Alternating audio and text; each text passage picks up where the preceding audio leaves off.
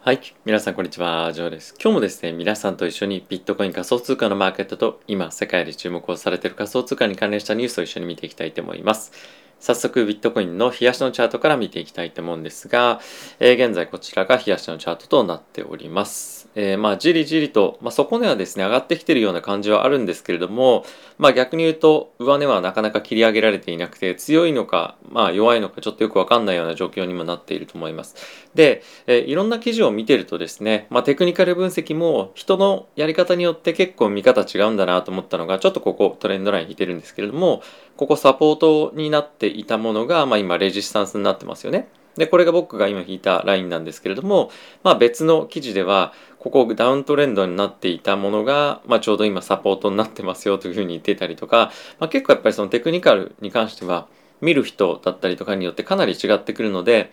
え一概にも今の状況がいいのか悪いのかっていうのは、まあなんとか、あの、一概には言えないような状況もあるんですけれども、まあこういったところを見てみると、まあやはり今ビットコインに関しては非常に判断しづらいというか、えー、なかなか難しいような状況、タイミングなんではないかなと思ってます。で、えー、ここ最近のやはりですね、イーサとの比較感でも見てみても、やっぱりイーサの方がパフォーマンス非常にいいよねっていうところが、まあ、結構いろんなところで記事になっていたりですとか、まあ、あとはですね、マイニングに対して非常に、まあ、世界的にネガティブな記事とかっていうのも出てきてるので、えー、そのあたりに関しても皆さんにはご紹介をしていきたいと思うんですが、まあ、一旦このチャートを見る感じでは、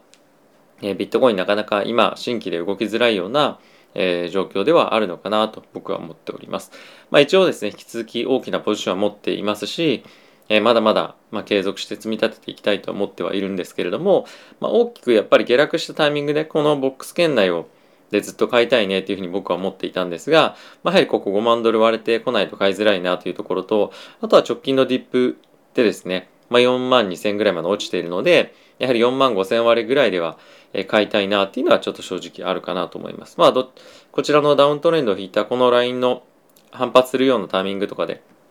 に入っていくのが、まあ一つ目安としては、えあるのかなというところと、あと直近の、えこの辺りのゾーンですね、4万から4万2千ぐらいのゾーンあたりで、え変えていければ、まあいいんじゃないかなと。まあ無理して手を出していく必要も、まあ、正直ないんではないかなと思うので、まあそんな感じで僕は今見ています。はい。で、イーサーなんですけれども、徐々にですね、上値を、あの切り上げていっているような形で、かつ、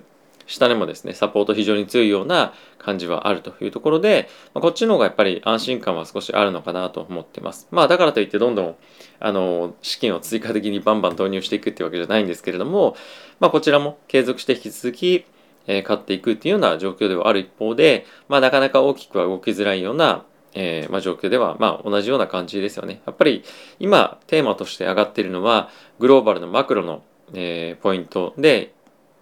アメリカの FRB のですね今後のテーパリングの方針だったりとか、まあ、あとは金利の引き上げの、まあ、ペースタイミングっていうところが大きく注目をされています。で来週 FOMC もあるので、まあ、そういったところでパウエル議長の方からまあ、何かしらの見解っていうのが出てくると思いますしその FOMC が終わった後にはですね各中央銀行連銀総裁のコメントっていうのもいろいろと出てくることになると思うので、まあ、そういったところがですねマーケットに大きくインパクトを与えるような状況になってくるんじゃないかなと。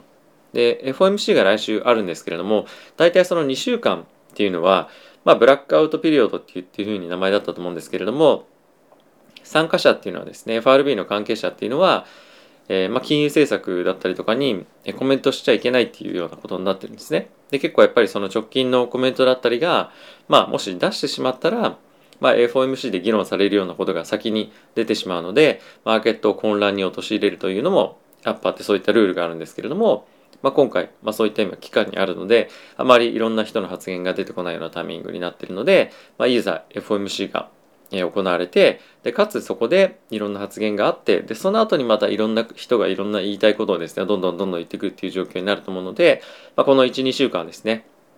え非常にボラティティの高い期間になると思うので、えー、少し気をつけて見ていた方がいいのかなと思います。はい、あとはですね他のアルトコインに関してはそんなにマーケット全般的に大きな動い大きな動きっていうのはないんですけれども、まあ、ちょっとやっぱり気になるのがえここ最近中でいざこざがあるような寿司スワップですかね、まあ、ちょっと上値も多いような感じになっていて、まあ、いつ崩れてもおかしくないかなとちょちょっと正直あの思ったりはしていますし、まあ、結構いろんな記事であの、まあ、いろんな記事とかいろんな紙面でですね、あの、取り上げられていました。で、今日はニュース見ないんですけれども、まあ、ブルームバーグの方で改めて、えそういった記事とかっていうのも出てきているので、ちょっとやっぱり全般として、え、内乱がですね、あの、まあ、世界的に知れていて、あの、まあ、市場参加者で、かなりマーケット長くいる人でなくても、まあ、そういった情報に触れるような環境になってきたので、まあ、なかなか少しあの手を出しづらいなというのは、まあ、正直あるかなと思っております。はい。で、ここからですね、皆さんと一緒にニュース見ていきたいと思うんですが、え、先日ですね、ご紹介をいたしました、え、こちらの元素騎士オンラインのですね、えー、まあ、あの、開発の、ま、会社のですね、CEO の方と、あの、まあ、いろいろと縁があってですね、つながることが、あの、なんとできました。で、今度インタビューとかっていうのをさせていただくことになるので、えー、ぜひですね、この注目のプロジェクト、何かしらいろんな面白い話も聞けると思うので、え、その回もですね、ぜひ見ていただければと思います。であと、こちら概要欄に貼っておきますけれども、え、先日ご紹介をしました通り、え、まあ、このプロジェクトのホワイトリストの、え抽選ですね、えリスティングする前の段階で、このトークンを購入できるというような、まあ、権利がですね、抽選で当たるようなので、え概要欄の方にリンク貼っておきますので、ぜひ、まあ、それ参加していただいて、興味ある方はですね、参加していただいて、まあ、トークンを、まあ、ゲットできれば、もしリスティングした時にバーンと跳ね上がる可能性も、まあ、あるので、ご興味ある方は、まあ、いろいろと調べていただいて、まあ、これいいなと思ったらですね、あの、チェックしていただければと思っております。はい。ということで、えー、ニュース次行きたいと思うんですけれども、えー、こちらですね、まあ、ウォールストリートが、まあ、月曜日に、まあ、相手というかかなり大きくディップしてますけれども、まあ、そういったところを受けてですねビットコインに関しては、えー、まあ強気な目線っていうのが少し戻ってきてるのかなと思っております、まあ、全般的にはいろいろと見るポイントあると思うんですけれども、えー、今ですねやっぱり注目されているのが、え、このチャートになります。少しあの拡大して見づらいかもしれませんがこれ何かっていうと黒の線がビットコインの価格の推移ですね。で大きく下落ビットコインがバーンって下落しているにもかかわらず取引所に置いてあるビットコインの枚数に関してはあのまた大きく下がってるんですよねポーンと。なので、まあ、やっぱりそういったディップでしっかりと買ってきてる人っていうのが、まあ、マーケットにはかなり、まあ、多くいるんじゃないかもしくはそのクジラが買ってしっかりと、まあ、ウォレットに送金してこの辺りはどんどんどんどんリクリティが吸い上げられてるんじゃないかってことが、えー、言われています。で、これっていうのはやっぱり売り圧力の低下っていうところにつながってくるかと思うので、まあ、ロングタームで見てですね、非常にポジティブな材料なんじゃないかっていうように、え、言われています。まあ、あの、ロングタームでポジティブイコール今回みたいな短期的な下落が起きないかっていうとそういうわけではないので、え、必ずしもですね、あの、非常にまあ、精神的に安定した日々を送れるかっていうのとはまあ全然別なんですけれどもやはりこの辺りビットコインへの買いが大きくしっかり入ってくるっていうのはあの今後の売り圧力っていうところにも、えー、低下にもやっぱりつながると思いますし実際こういったディップで買ってる人たちっていうのは、まあ、結構利が乗ってると思うんですよねその後も。なので、まあ、そう簡単には売らないと思うので、まあ、長期保有、まあ、基本的には長期ホルダーだと思うので、えー、こういったところはあのー、まあ、長期で保有しようと思っている方については非常にまあいいニュースなんじゃないかなと思っています。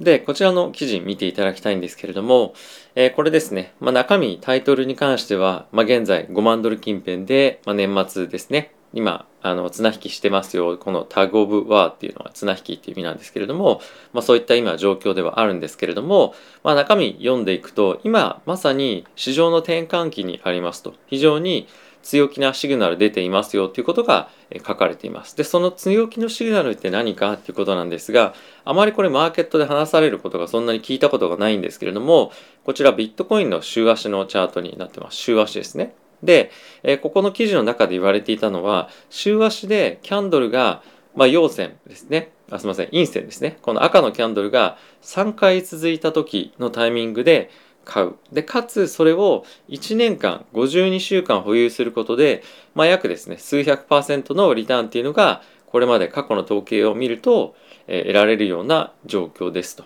まあ、そういったシグナルが、まあ、今点灯していますよということを、まあ、言っています。で、えー、今回まあちょうどですね、こちらでもあのある通り、まあ、赤のキャンドルが1、2、3って3回続きましたよね。で、まあ他のところ見ていただいてもあのそうなんですけど、例えばまあこういったとこもそうですし、ここもそうですしここもそうなんですけれども1年間っていう期間で見た時にしっかりといいパフォーマンスが出せますよと。で、記事の中でもそういったところの、まあ、チャートというかですね、あの、こういったグラフが書かれていまして、えー、3回赤の、まあ、陰線のチャートが出た後に買いますと。で、そうすると、まあ、4週間、えー、保有すると約10%、8週間保有すると23%、13週間保有すると39%、26週ですね、まあ、半年保有すると91%、で、1年間保有すると225%のリターンが、まあ、過去の統計データからは得られるというようなものが、見えています。で、まあこれは確実にというわけではないんですけれども、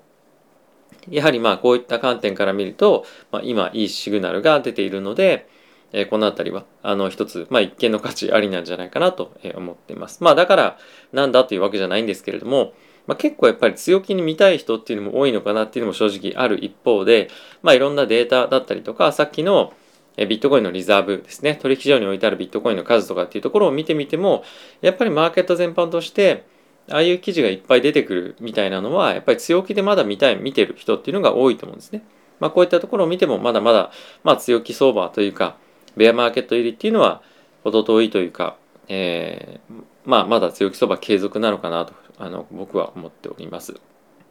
はい。で、もう一つこれ面白い記事なんですけれども、今ですね、仮想通貨に、えー、まあ、検索だったりとか、その取引所のページに入ってくる人の数がですね、えー、今非常にこの1年間見てもかなり高いレベルにあると。で、前回の高値ですね、えー、2021年の5月のタイミングでの高値の時ですね。で、まあ、1年の中でのピークだったんですが、まあ、それに次ぐ今タイミングでの取引所のサイトのまあ検索だったりとか、流入になっているということらしいです。で、これをまあ牽引しているのが、まあ、あの順番としては、バイナンス、えっ、と、次はどこだったかな。バイナンス、